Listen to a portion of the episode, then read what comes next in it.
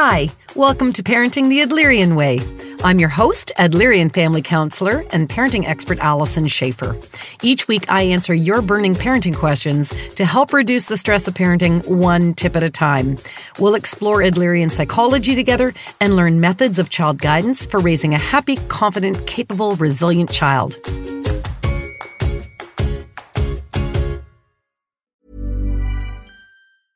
Hi, I'm Daniel, founder of Pretty Litter. Did you know cats tend to hide symptoms of sickness and pain? I learned this the hard way after losing my cat, Gingy. So I created Pretty Litter, a health monitoring litter that helps detect early signs of illness by changing colors, saving you money and potentially your cat's life. Pretty Litter is veterinarian developed, and it's the easiest way to keep tabs on your fur baby's health right at home. Go to prettylitter.com and use code ACAST for 20% off your first order and a free cat toy. Terms and conditions apply. See site for details. There's never been a faster or easier way to start your weight loss journey than with PlushCare. PlushCare accepts most insurance plans and gives you online access to board-certified physicians who can prescribe FDA-approved weight loss medications like Wegovy and Zepbound for those who qualify.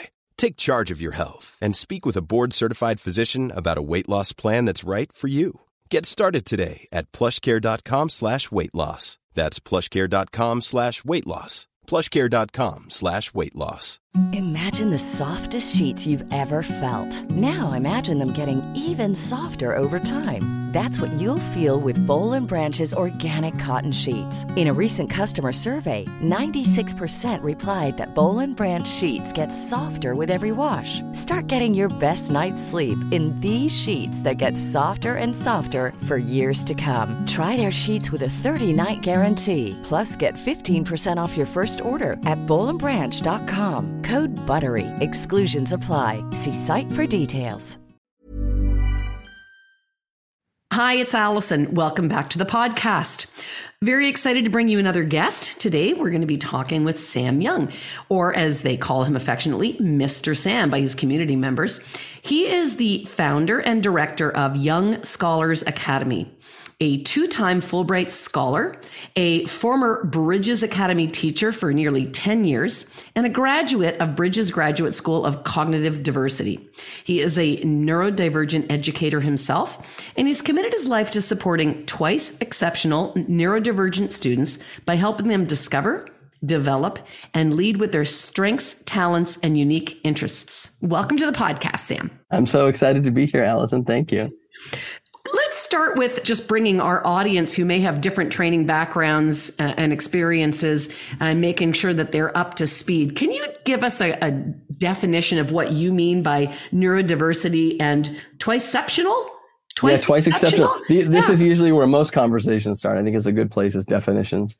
Um, so when we think of neurodiverse, the idea is this idea that, that, that brains kind of exist on a continuum, right? That we have, uh, if you were to picture like a like a bell curve, right? That that m- many people kind of converge to the mean and have brains that function similarly, and there's sort of set expectations around those. The idea of a neurodivergent brain is that it could be a brain that goes off to one end or off to the other due to the way that it's wired. That could be um, common diagnoses like ADHD, autism, dyslexia, dysgraphia.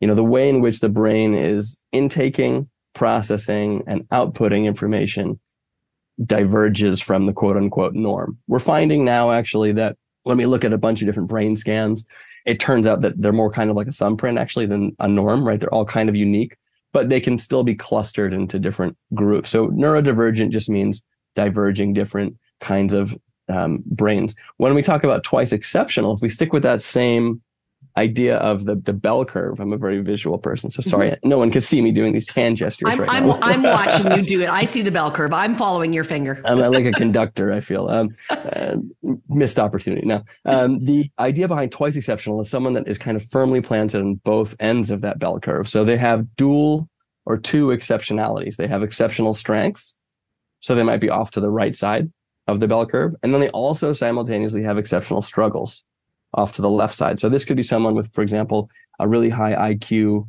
strength, ability, or talent who also has one of those things that we mentioned earlier ADHD, autism, auditory processing, dyslexia, etc. So it's the dual occurrences. And this is a population that I'm obsessed with supporting. I'm, i have committed my life to, and I'm, I'm really passionate about because they're arguably like the most important people that are the easy to overlook when you think about the gifts and the talents and the strengths of people who are quote unquote classically gifted or schoolhouse gifted, right? It's usually pretty easy to tell. They intake information well, they test well. You can say, wow, they're smart. They're a good student. But it's the students who have incredible talents and things that are often maybe covered up or masked or a bit harder to determine in, in certain contexts, like school. Might have a brilliant ability like a Simone Biles or someone who's you know an incredible gymnast on the floor. You get her in the classroom, she has ADHD and she might not shine. And so it's this population of people who have these these dual exceptionalities that are, are twice exceptional. So let me just ask you your origin story because it is very clear to me that you're passionate about it. How did you come across this and decide that this was going to be your mission to address this? Is there is there a personal story? Is it? Uh, yeah, I think it's deeply personal. A lot of the times we kind of go through life and then we look back and we're like, oh, that's why. Um, for me, I at a very early age was diagnosed with ADHD in fourth grade and then again in 10th grade and again in college, just a triple check. Um, and, you know, school I always struggled a great deal with, but I had natural skills. And, but I spent a lot of my life, like many, focusing on the, the deficits. You know, you hear what you're not doing, you see it on your report card and so forth. And so that's the, the model that exists really in the Western world. It's called the deficit model or the medical model, which is let's bring the bottom up. Let's focus on what needs to be fixed. And because I think we spend a lot of our attention in that space, we don't see the, our own strengths. I had to always have other people kind of capture my strengths and point them out and realize, wow, actually, when I'm in this setting, when I switch gears, I'm actually on fire. I'm incredibly talented and I'm all these things. But when I'm not there, I'm just focusing on what I'm not doing. And my dad, who, when he was alive, was an incredible artist, was very much from a different time. He was born uh, the first wave of the baby boom, 1947.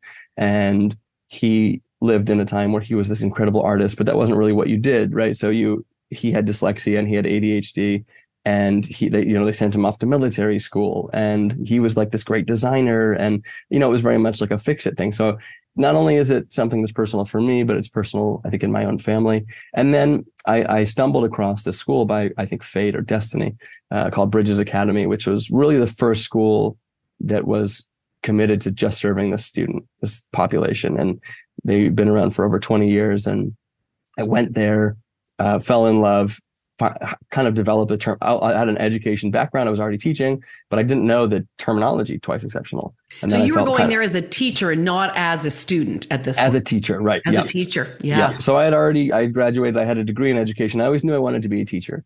Um, and then I was teaching and uh, came across this school, fell in love with it, really felt like I kind of the further I got in, the more I realized like I was just like the kids, you know, and I looked around at the staff and realized they were too. And um, it just became this really magical place that I grew into. And they have a, a, a, research center and then a graduate school. And I just fully developed headfirst into that and then eventually started my own school. And so, and I want to talk about your school, but but what like as I hear you having this discovery, it sounds like it's a place that like they get it. Can that not just be the norm for all education? I mean, I feel like we have so much research now on neurodiversity that why are we having such a hard time trickling down what we know with the research and actually getting it into the the mainstream? Why aren't we changing the deficit model to the strength model? Gosh it's just it, it feels like we're up against these big institutions you and i both because um, this is very compatible to to how Adlerians you know view human beings too holistically and not in little categories and not not boxes that are getting smaller and smaller. Um, and we have so much information and yet we can't seem to change the social norms. Is that not? I mean, it's, it's great to have these special institutions that aren't going to buy into it, but why can't we change the system? Do you have any sort of philosophical thoughts on that? I think, you know, uh, did you ever see the TED talk um, or read the book? It was Sir Ken Robinson, Schools Are Killing Creativity. Yes. Something to that effect. In that, he says, we've all had an education, therefore we all have an opinion about one, right? And I think for a lot of us, it's almost like a Stockholm kind of thing where, you know, it didn't work that well, but we, darn it, it got us where we are and we're going to just, it's, that's the way it's got to be. And I think for a lot of people, they just kind of cling to their education forget the trauma, forget the difficulties, and then just have their kids do something similar, even when it doesn't make sense, you know?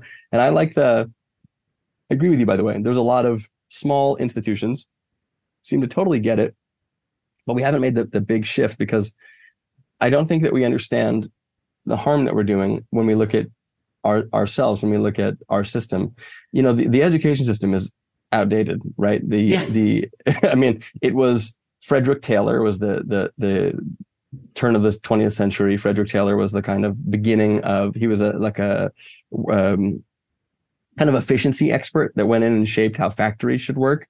And then around the concept called Taylorism, which the idea was 45 minute work periods, rotating schedules, moving kids around, lining up, um, rotating jobs, and so forth. The education was built around that. Why? Because the purpose of t- school 100 years ago was to get kids ready for a factory. But we're not in an industrial era anymore. We're in an intellectual one. And school hasn't caught up because what happens is, well, the wheels of bureaucracy are slow to turn. And they were designed to be that way, but now it's working against us, right? So I think that there does need to be a big change. It's so obvious. I use the example of animals all the time, right? It's like you would not get mad at a dolphin for not being able to climb a tree or a monkey for not swimming well. But when it comes to people, we can't seem to let go that everyone needs to be good at everything. And I just think that's an impossible standard, which is just soul crushing because we internalize that and then we feel like doo doo all the time. I, I feel like every kid that I've ever worked with or any family where they failed out of the regular system, the place they go to next is actually the system that I think should be the norm. So I'm like, thank God you failed out of the regular system. You're finally getting education the way it should be delivered for everybody on the planet. Uh, so yeah, so can we just skip A and move to B or Z? exactly. and so you've so you you taught at this school and had this experience, um, and then uh, you know were inspired enough to to create your own academy. So tell me a little bit about how you pulled that together and what its exceptionalities are? What does it look like that a that a parent wouldn't see in a typical school, or how, how would you describe it? Can I say one last thing about our prior conversation? Oh, I, would like course, to yes. add. I think that there's something to be said. You, you asked a question about institutions, right? How do we change institutions? How do we in- change societally? And I think that what is an institution or a society but a collection of people, right? And I think it just starts with us. You know, going back to the Ken Robinson quote, Sir Ken Robinson, it comes with us letting go of, I think as parents, I know your audience is um, letting go of necessarily what you're hearing, not always believing the the system, so to speak, trusting your gut a bit more. And you know, my favorite psychologist in the world, he was the mentor to my mentor. His name's Dr. Joseph Renzulli. He mentored a woman named Dr. Susan Baum, and she was my my mentor. And Dr. Joseph Renzulli once said he's a professor at um, University of Connecticut, and the, the really kind of the founded founding member of their gifted program he said that no one cares about Pablo Picasso's ability to do complex mathematics or Einstein's ability to paint, right? So why are we so obsessed with everyone doing the same thing? And, and I think that if you know as a parent, you have this amazing kid who is incredibly creative, uh, is so curious, is constantly diverging, is constantly tearing things apart to build them into a hundred different combinations that have never been built before. You know, trust your gut. Do they need to be good at everything? No. That might serve them incredibly well, right? The ability to see gaps, do things differently, spot problems, come up with unconventional solutions. Like if we can let go of what you think school looks like and look at what society needs and what your child needs, I think that's way more important. So to answer your question in a, in a long-winded roundabout way, Allison, I think that no, no, t- it's fascinating. Take all the time. It's why I love podcasts. We have all the time in the world. Answer it oh. fully. Yeah. I th- I think that that it comes with us let, letting go a bit of how things ought to be and and developing our strengths and our talents and our interests because again it's so obvious when you say the picasso example or the einstein example. I certainly don't care how good at math picasso was right? But when i go to a, a museum i'm obsessed with i'm lost in his work. I, I, don't care about his tax returns or his ability to you know read a social studies book. Um, let's make that shift. Let's skip school and start thinking about a, a meaningful life. My one of my favorite philosophy professors, this guy, Dr. Jim Hirsch, he was my professor in university. He said most people get life design wrong. It's about dying an ecstatic death. Right. And it's we don't look far enough ahead. You know, the question isn't what are you going to study this year? What are you going to major in next year? It's how when you're on your when you're when you're it sounds morbid, but I promise it's not when you really unpack it. When your child's on their their deathbed at the end of their film and they wind it back, you know, was it meaningful? Was it fulfilling? Was it beautiful? And I think if we're making decisions that align with that kind of life rather than we need to be able to get an A and turn in all of our work on time and, you know, get into college because there's so much pressure and all those things, I think that things become a bit more clear. Easier said than done, but yeah. Well, and and can I? I also came from a family where um, heavily invested in the arts. My mother was an art teacher. My dad worked in a, a university, but he was um, an undergraduate arts counselor. And my my parents were appalled that I went into the sciences. I disappointed them by going into the science.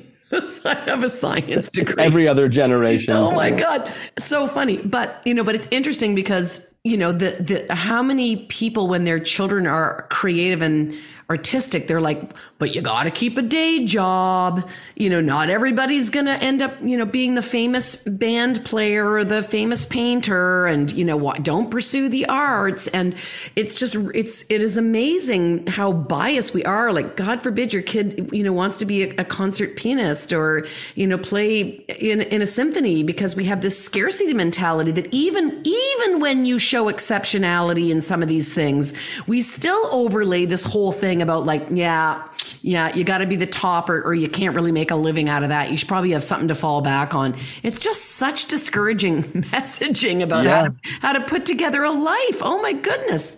It really is. I, I, I spoke at a conference like two weeks ago and I, this just came out of the blue to me. I think I, I'd watched Star Wars the night before and I said, you know, at some point, some math teacher probably had the gall to tell George Lucas, like, put away your doodles and do your you know fractions you know and, and you just think about like the audacity of that. Like at some point someone was or you know i don't know maybe it was science class or whatever. But you know george, i read this book that george lucas like started designing these in third grade and he, you know he had hundreds of pages of journals of he'd read every character in these galaxies. And you think about the contribution of that to the international society that we have right? The the the world knows star wars and i would say it's better off because of it. And at some point, some teacher and maybe George Lucas's parents were like, "You better turn in your math and do your history," and you know, and it's just it's it's comical in that situation, but we we still don't, I think, make that click. I like the I'm a very visual person, and the logo for our company is designed to be along the lines of this visual, which is it's twofold. One is that we our students have different colors, right? That they're twice exceptional students have if you if you see the logo you can see it. Um, the logo is it's yellow and there's the kind of a square that's yellow right? So the edges stick out. That's important. I'm going to come back to that in a minute. And then there's a there's a circle that's blue and then there's the green center and the two colors mix and they make green. And the reason that this exists is twofold. One is that the yellow represents students gifts they're exceptional gifts and they stick out they kind of jut out. And then the the rounded part the blue is the the struggles these are the bits that kind of round them out and it's kind of obvious to us sometimes we see them first sometimes. And then the, the middle is the green it's they're, they're always both. They are not gifted. They are not learning disabled. They are both simultaneously. And that can be context dependent. And the, the the, the reminder is that we can change the setting that our kids are in. Like you go back to the example of like the dolphin climbing the tree or the monkey swimming right? Same animal same same creature just in a different setting failing or thriving. And I like the visual for our logo for the other reason, because this is a really important one, I think, for especially for visual listeners. Our kids are square pegs and round holes, right? And society is dedicated, for whatever reason, to, to, to knocking off their edges, unfortunately. And I would say that a meaningful life is lived when we hone our edges, when we develop our edges. So I think it's so important to not try to just stuff your kid in and fit in. If they're not fitting in, that's probably a good thing. Who else didn't fit in? Fill in the blank successful person. you know? Totally. Uh, so I just think that's a really important reminder that that as a society, as an education system, as parents, as neurodiverse people ourselves, perhaps, that it's easy to compare ourselves. Why don't I X? Why don't I Y? And I think it's much harder to say, but I'm really good at A, I'm really good at B, I'm really good at C. I think that's an important transformation that we have to work at every day. So I, want to get the parents uh, engaged in, you know, what would be a pragmatic, actionable thing for a parent to say, oh, perhaps I have missed, uh, understood my kids i've missed the struggles or you know i didn't understand that that behavior came from that. What's something actionable to say you know how do we see it through the lens of this paradigm so that they could reevaluate or try to understand does my kid fit in this category? Do i really know my child at all? Uh, how do we turn that into like an action an actionable takeaway for a parent listening to this right now that because not all kids are easy to it's not always so absolutely apparent. Sometimes Yeah. it's really apparent. Sometimes it's super Right. apparent Smack but then there's a whole bunch of people that it is not so much the case Yeah, I think that one of the key things, I'll give a macro and a, and a more micro. Macro is be inquisitive. You know, instead of assuming, oh, so and so is behaving this way because they, you know, want to be difficult or because they're rigid, be inquisitive. Why are they behaving this way? What needs are they trying to have met? Are they getting up in class and going to the bathroom a lot because they have incredible anxiety around their maybe difficulties reading? Are they acting this way at home because wearing that mask all day at school is so difficult for them and then they're their true selves at home? Are they saying no to going to the situation not because they want to be difficult, but because they're incredibly sensitive to loud noises or bright lights? You know, we we don't know why without asking. And depending on our student's age, they might not be able to answer because they might not know or have the tools. But I think just going into any kind of um, challenges that we might be seeing with with an inquisitive brain rather than a, a judgmental or even punitive brain, I think is a, is a macro thought. Can we go and be curious rather than try to you know punish and have consequences and assume because we don't we don't know the why. We might see the what, we might see what's happening, but we don't know why. how do you feel about assessments psychoed assessments I think they're incredibly important. Yeah, I think that that having various assessments, um, neuropsych assessments, different assessments can be incredibly important because you know the science is pretty clear. Like early intervention, especially with something take um, in the neuropsych world like ADHD or um, dyslexia, right? You can look at brain scans and see how someone, you know, they're using like compensatory parts of their brain that aren't really meant for certain bits. Uh, let's say language processing or whatever it might be, and that's quite tiring. It really fatigues them. And so having early assessments, again, especially neuropsych, I think that's incredibly important. But, you know, when it comes to psychoed, yeah, I think everybody should be in therapy. I just think it's especially, I joke that there's two kinds of people in this world, those in therapy and those who ought to be. And I think that our kids, especially, you know, our children right now are a very different generation. They're in tune with big conversations. They're, they're in touch with their feelings. They are hyper aware of things happening in the world. And it's a lot to process. You know, how do you deal with you know, not just reading something in the paper anymore, but seeing live footage of on several phones of like police brutality or racial tensions, wrongdoings, and flooding and climate change. And I'll take that to the nth degree. I have a girl in our school. She's 11 years old. She has a 179 IQ. Einstein's was like 130 something. wow So, I mean, this girl is profoundly, profoundly gifted and she's 11.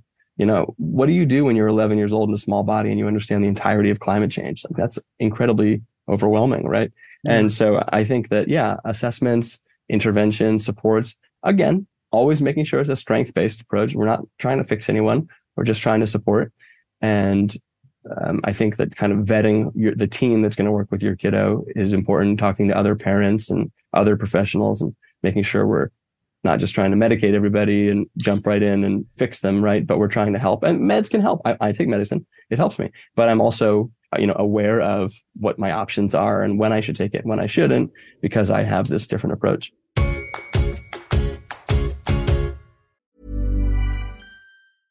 I'm Sandra, and I'm just the professional your small business was looking for. But you didn't hire me because you didn't use LinkedIn jobs. LinkedIn has professionals you can't find anywhere else, including those who aren't actively looking for a new job but might be open to the perfect role, like me.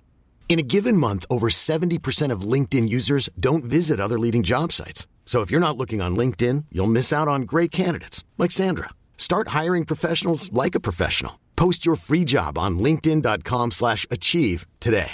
Hi, I'm Daniel, founder of Pretty Litter. Cats and cat owners deserve better than any old fashioned litter. That's why I teamed up with scientists and veterinarians to create Pretty Litter. Its innovative crystal formula has superior odor control and weighs up to 80% less than clay litter. Pretty Litter even monitors health by changing colors to help detect early signs of potential illness. It's the world's smartest kitty litter. Go to prettylitter.com and use code ACAST for 20% off your first order and a free cat toy. Terms and conditions apply. See site for details.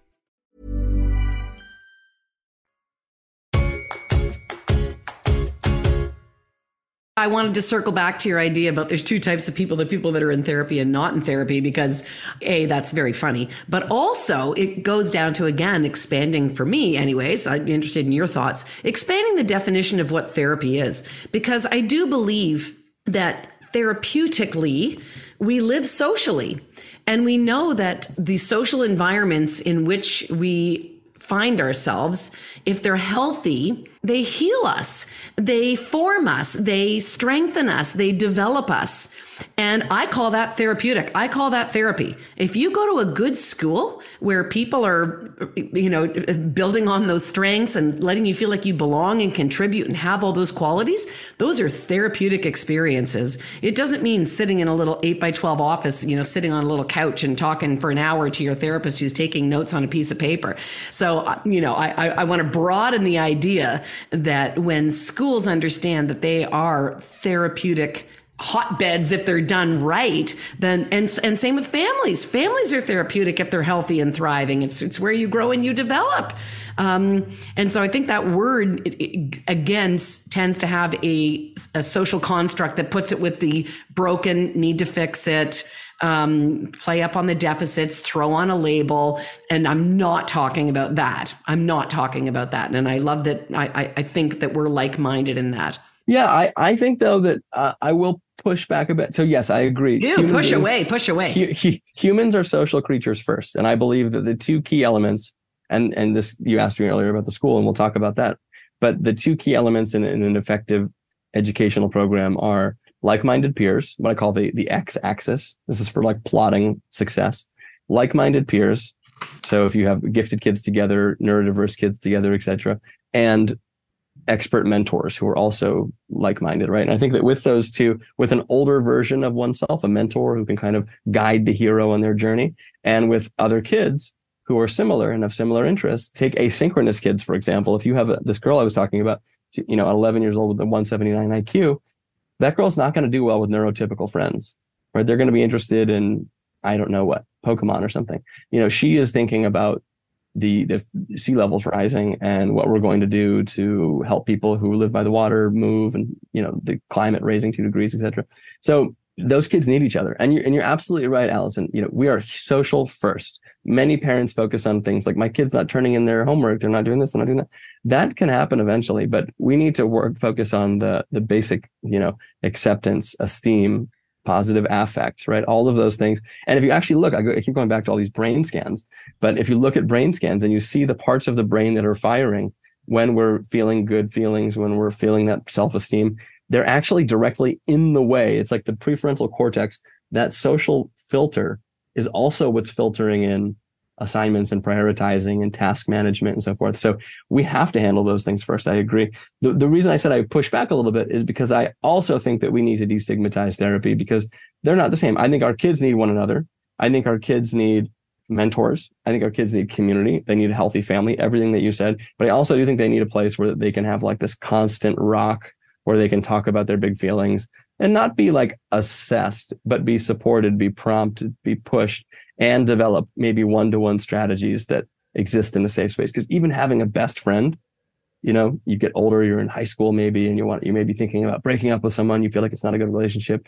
You know, your, your best friend is biased, right? But having a more objective person that maybe can help you unpack the feelings who's not as biased, they're not as connected and can maybe help you grow and knows different strategies and so forth. I think that's the rising tide that helps raise all ships.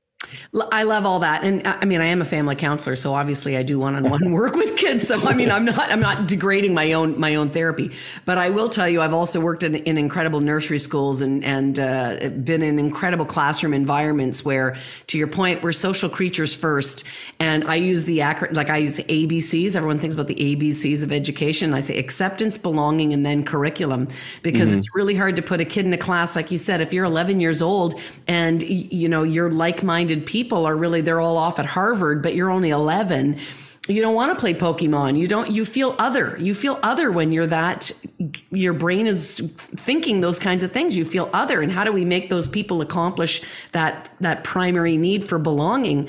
What's that going to look like? And we got to get creative to solve that solution. And i've mm-hmm. also worked with unbelievable kids who were like had like super hyperactivity to the point where it was really challenging for the other people to be around them. And sure enough though it was i call it the power of the group it was the power of the group that finally had to educate this person you know we can't play games with you and you're bouncing everywhere. And he learned i want to play with you so badly i'll i'll, I'll learn to inhibit my impulses because i want to get in this game.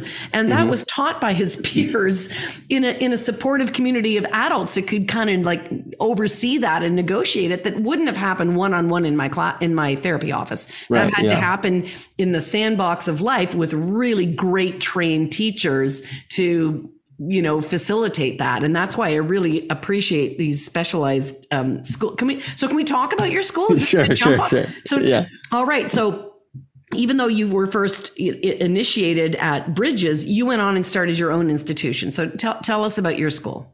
Yeah, so we have um, basically everything that we've discussed today is the reason why I did what, I did. But it's called so the I, Young Scholars Academy. Yeah, Young Scholars Academy. It's a virtual enrichment school. So we're, we're not like a full time kinder, elementary, or high, anything like that. We're, we're simply an enrichment program that exists to help kids do exactly everything we've talked about find like minded friends, explore their strengths and talents and things that they can't find anywhere else, and and study under mentors who totally get them, who are often um, expert master teachers, field specialists, and often just like the kids but grown up.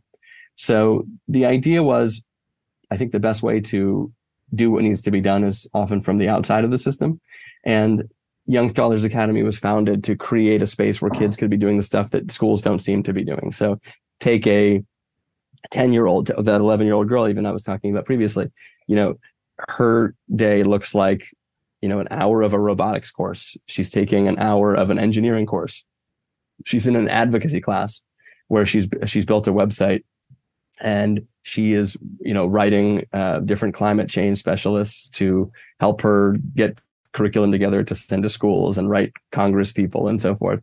And so the whole model is based on students developing their strengths, developing their interests, making like-minded friends, and doing it in, in, a, in a very safe little virtual bubble. And we have uh, 14 different teachers who I call mentors. Uh, we have about 150 students who are enrolled, and we offer about 30 different classes. And again, it's all the things that I really feel ought to exist. I, I think of education much like university. Remember when you're in university and the coolest classes are like the 400 levels? You know, when you're when you're a first year, it's like history 101, which is a snooze fest. But when you're a fourth year, it's like history of women in the Vietnam War. You're like, God, that's awesome. Right. So we just tried to do that. But instead of just flipping it from like a senior to a first year student, we've done it from university to kindergarten. And so we have five to 18 year olds. Um, and the courses are, you know, World War One or World War Two weaponry, um, coding, artificial intelligence. Students are like doing JavaScript coding to learn more about AI and ChatGPT. Um, we got speech and debate, executive function classes, uh, mine, Minecraft, D and D. Um, we've got digital art like podcasting, all, all kinds of stuff, and we also then have a little bit more academic classes too. We have four courses, which are AP courses, advanced placement courses. So, because our kids have such brilliant brains, and a lot of the times they just need the learning to learn skills. So, in this way, they're doing like we have like a college level art history, European history, American history, psychology, and so forth, so that they can have a moment to learn. You know, how do you study for uh, something that you're you're given the content in August and the test is in May, what are different ways to organize our brains, organize our notes? What are test taking strategies? Because our kids are so brilliant, they just struggle to articulate and struggle to show it. So a lot of the times it'll be a class that's seemingly about one thing and it's really kind of another, which is a life skill. Um, and we have a course for seniors, which is called Adulting and Thriving, which is helping, you know, our kids get ready for the big transition, whatever that might be, taking a gap year, studying abroad, going to university, getting a job. And so kind of transitioning independent living. But the big, the big key element is that we've created a bubble where kids who might be stuck, they might be marooned by their zip code, they might feel like they're the only person like them out in the world to come together to meet friends that are similar, to to nerd out, to explore content they crave and can't find.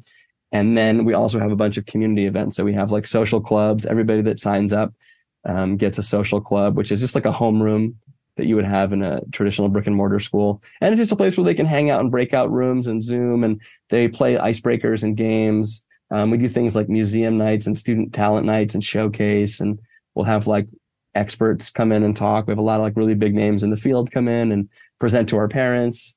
Um, we have UCLA coming and presenting to our kids, helping them understand their brains through like looking at brain scans and imaging and things like that. So it's just kind of like a safe haven for kids to develop their strengths and talents and feel understood and feel like they're awesome because we know they are and they just need to see it themselves. I mean, most of the people listening to the podcast are American or, or um, European. Do, do, the, do these? Is there any criteria for getting registered? Is it open to the public? Do these credits get recognized other places? Yeah. So essentially, I say like if you're looking at us, you're you're in the right place. You know, like if you're you feel like your kid has something incredible to offer and they seem to be struggling everywhere else, then Young Scholars Academy exists for you. And it's just as much for parents as it is for kids because as we kind of mentioned previously, like a lot of the deep work starts with parents. Like we need to make that strength based transformation. Um, so I say if you have a kid who you feel like has asynchronous, has strengths and struggles, um, who maybe has a hard time socializing, then please, we, there is no application. You know, you just simply enroll in a class, um, and families don't ever leave. So I mean, you know, it's just uh, it's a really special place. As far as credits, the, the so we're not an, an, accredited program in in the way that like a conventional school would be. But as an enrichment school, we do have accredited classes. So those AP courses, for example, those are College Board approved. And we are approved with like over 10 different homeschool charters and, and vendor programs. So we do we getting like like state money and, and grants and things like that. So we are recognized in that way. And so people who are homeschooling, um, you can, you know, put homeschoolers don't exactly have like a transcript, but usually have like a record yeah. that they might have to run by their charter. And so, so people are keeping track of our courses and putting them on their records. So you would still, just to be, and again, every place is different. So I'm not going to go through all the different iterations. People can reach out to you. We're going to put all the information on the website um, or, or, on the in the show notes, so people can connect with you around that. But it, so the idea then is it's not like this is where you would go to grade school or or high school that would give you your grade 12 diploma. You, this right. is yeah. You still need to have that. Correct. Yeah. yeah. Our families okay. are usually either one of kind of three groups. They're either homeschooling and they're just on their own journey, and this is like their social. This is like their social um, watering hole, where those students might be with us for you know ten or fifteen or twenty hours a week or something. Um, we've got students who are in public school, private school, online, in person, and they might be with us one to five hours a week. Um, but we are not uh, trying to be a you know accredited transcript oriented school. We're very much a uh, enrichment program, which is actually by design not a grade school or anything like that because I don't believe in grades and homework and busy work. So Good for you. Yeah. And yay, because that system doesn't work. yeah, I don't yeah. think it does. Yeah. It's, it's, so, so amazing. Oh my gosh. I'm so glad that you've put your life energies into this and how many families are benefiting and what a, what a great model that hopefully people will catch on that there's a different way to do education. There's a different way to tap in and, uh, and, and see these kids. Is there something that I didn't ask you that you want to make sure is a takeaway for our listeners? You know, like I said, we've got people around the world, teachers, parents, grad students that are trying to figure out therapy. Is there anything else you'd like to add to the mix before we wrap up? Yeah, I think it's just so important to let go a bit and ask, be inquisitive. We talked about being inquisitive earlier of your kids. You know, why are they behaving certain ways? And I think the most important type of uh, curiosity we can have is for ourselves. Why do we have the thoughts that we do? Where do they come from? You know, um, I had to die as a teacher and grow as a mentor because when I was teaching history previously, I had had history teachers and I thought, darn it, it has to be done this way, like the greats that taught me, you know? And it wasn't until I became an enrichment mentor that I realized once I started teaching things that I had never taught before, I had never taken, that's when like the really good authentic learning happened because I let go of how it came to pass. And I think that it's really important for us as adults, whether you're an educator, a professional, a parent, etc. I think it's so important to be inquisitive. Why are we doing things the way that we're doing? Why are we coming to the conclusions? Is it just a, I had it this way and aren't just going to always be this way? Because I think that's the worst thing that we can ever do. I think the single worst line in education is it's always been done this way. right? I think that kills any creativity. And I think it converges all brains to an outsized, outdated mean. And I think that our job is to push out to the fringes, right? A question instead of learning the, you know, the date and the time and the inventor of who made the brick or who developed this bathtub shape, you know, a better question would be, well, how many how many different uses can you come up with for a brick or for a bathtub, right? Can we let go of the kinds of things that we think our kids need to learn? Can we let go of how things come to pass and just create spaces for our students to develop their beautiful brains and grow into their best selves because it's a win-win. They feel better self-affect, they feel better self-esteem, they feel better everything and they better serve us as a as a global society by leaning into their strengths and I'll go full circle and end on this. It's just the Picasso and Einstein example. It's like, it's so obvious there. We want Picassos. We want Einsteins, right? We want Simone Biles. We want Greta Thunbergs. We want Richard Bransons. We want George Lucas's. And we know them for one thing. So they don't need to be a jack of all trades. They don't need to be good at everything. So let your kid just go headfirst into something and see what happens because they're learning a lot more than you realize along the way. And even if that one thing doesn't work out, those skills are transferable and that's where they're going to lead a meaningful life. Oh, so beautiful. So, so beautiful. Thank you. Uh, how can people find you? Take a minute to do a big full pitch for yourself here, and I'll whatever you mention, I'll put in the show notes. How do people Thank find you. you, follow you, get more?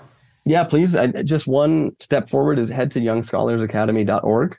Uh, we enroll six times a year. So we have um, basically five semesters that run throughout the school year and then one summer camp season. And so I don't know when this will air, but right now, for example, we start classes next week and then they'll run two months into October and then they start again and so forth. So I say come check us out. Um, you know, again, for all the reasons we have an incredible community, we have the most committed mentors. And if you look at the testimonials on our website, you'll see it's tears, goosebumps, laughs, um, everything in between. And I think that the biggest trend, we had a, a open house about three weeks ago and uh, a mom and a kid came on and they're like, you know, it was really adorable. The, the, the big trend through the night was that this mom said, this is the first yes and space we've ever found, you know, that we're, our kids not being said no, that they're constantly being told yes and, or yes, how, okay, how did you arrive here? And every parent that spoke that night said it. And another mom and her son came and spoke, and I, am sorry, I'm going on a tangent. No, but, please, no, no, take, um, take, take, your time. The, it's great. The the the mom said I spoke with my son after the open house, and I asked him, you know, what what do you love the most about Young Scholars Academy? And he said, obviously, I love the classes, I love the kids, I love the teachers, but it's the first place I've ever been, and this is a ten year old. It's the first place I've ever been where everybody wants to be there. And that's what makes the classes the best because the kids are loving the stuff that they're doing and they're there because they want to be, not because they have to be. And this mom said, she's like, I totally broke down. Like I was a, a lawyer, you know, and I didn't realize that until I was in law school is that, you know, most people were just trying to make their parents happy or do, you know, kind of what had to be done. And, and uh, there's something that's kind of special that's happening here. So, so to answer your question, yeah, if you head on over to youngscholarsacademy.org, you can check out all the testimonials, um, check out all the families, check out the courses, and whether we're open for enrollment or not, we open every eight weeks. So join our join our newsletter. Next wave, whichever one. Yeah. Get the next wave. Yeah. And the classes are always building on each other. So the sooner you can get in, the better because whether it's a robotics or coding or whether it's advocacy or you name it, um, you know, taking the, taking the class earlier is, is really important. And, and, and one final thought here. I know I keep saying final, so I've cheapened the word, but I think the goal is, uh, you know, think about what kids do despite their education you know, a lot of the times our students are doing the things that fill them up and interest them after school. And our whole mission is to just bring that into the center, put a light on it, attach a mentor to it, bring a couple kids together around that campfire and develop that, right? If you have a kid who's really interested in really morbid things, you know, murder and genocide and, um, you know, statistical things like how do insurances calculate, um, you know, why is 23 year old men are the most expensive to insure, you know, let's just develop that as a, as a curriculum. Let's just learn that out in the open because we're learning all the other stuff that you want them to learn when they're reading Shakespeare and learning algebra anyway. So I think that a big part of our program is the stuff that you can't find anywhere because it's edgy, because it's juicy, because it's forbidden. And then just having a class around it because we can get them to learn everything, right? Rather than a, you know, let's put this autistic kid in a, in a social skills class? Why don't we put them in a Dungeons and Dragons class where they actually care about the quest at hand? And then we can work on things like wait time, taking turns, problem solving, being empathetic, and so forth. So check us out at Young Scholars Academy, and I think that you'll be really happy with what you find. And what time zone are you guys on there? So we're in Pacific, but we have classes okay. like 11 hours a day. So we run classes from I think 9 a.m. Pacific time to 7 p.m. Pacific time. Okay, so, so, if you're here, like I'm in Toronto, so if there's Eastern Standard Time people and they've got their kids in school from nine till three, they mm-hmm. can still grab some of the classes later mm-hmm. in the day. Yeah. Mm-hmm. yeah. Absolutely. Yeah. And, and we're always trying to find that sweet spot because now we have families in over 30 states, 13 countries. It's tough. You know, everybody will say, like on one coast, can you go a little bit earlier? And then we go early, and the other coast is like, these are too late. Um, so we're trying to find that sweet spot always. But um, yeah, please, please do check us out. And even if it's a little bit earlier than you'd like to go or a little bit later than you would normally go, check out one class and I promise you'll come back. You'll love it so much. Kids will wake up for Dungeons and Dragons. exactly. That's exactly true. No, it's true. It's so they have true. Endless right? energy for the stuff they love, and that's the whole point. Oh my gosh! Yeah. I, thank you. I, am so I'm so glad we had this opportunity to talk. Um, I, our listeners don't know, but um, you've been fighting with some germs, and you're about to head oh, yeah. off to a honeymoon, and we're trying to squeeze this in in between. So I'm glad you're feeling better, and have a have a wonderful trip. And thank you so much for what you're doing for our young people. I really appreciate it. Thank you, Allison. You are a beacon, and I think that you you inspire so many families, and um, I, I, appreciate the, the space that you hold for everyone. So thank you, and thanks for inviting me on. Hopefully, we'll have another topic soon. I hope so. As you know, it takes a village to make a podcast, so thanks to my team, including Max Cotter, my editor and technician, as well as the crew at H2O Digital. This podcast was recorded in Toronto, Canada. We acknowledge the land we are meeting on is the traditional territory of many nations, including the Mississaugas of the Credit, the Anishinaabeg, the Chippewa, the Haudenosaunee, and the Wendat people, and is now home to many diverse First Nations, Inuit, and Métis. We also acknowledge that Toronto is covered by Treaty 13 with the Mississaugas of the Credit.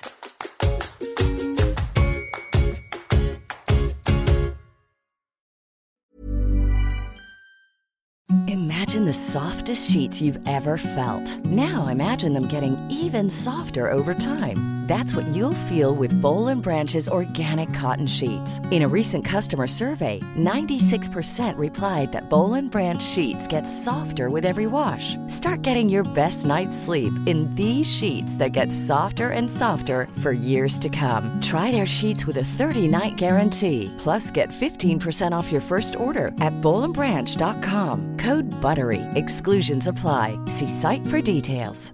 Hi, I'm Daniel, founder of Pretty Litter. Did you know cats tend to hide symptoms of sickness and pain? I learned this the hard way after losing my cat, Gingy. So I created Pretty Litter, a health monitoring litter that helps detect early signs of illness by changing colors, saving you money and potentially your cat's life. Pretty Litter is veterinarian developed, and it's the easiest way to keep tabs on your fur baby's health right at home. Go to prettylitter.com and use code ACAST for 20% off your first order and a free cat toy. Terms and conditions apply. See site for details.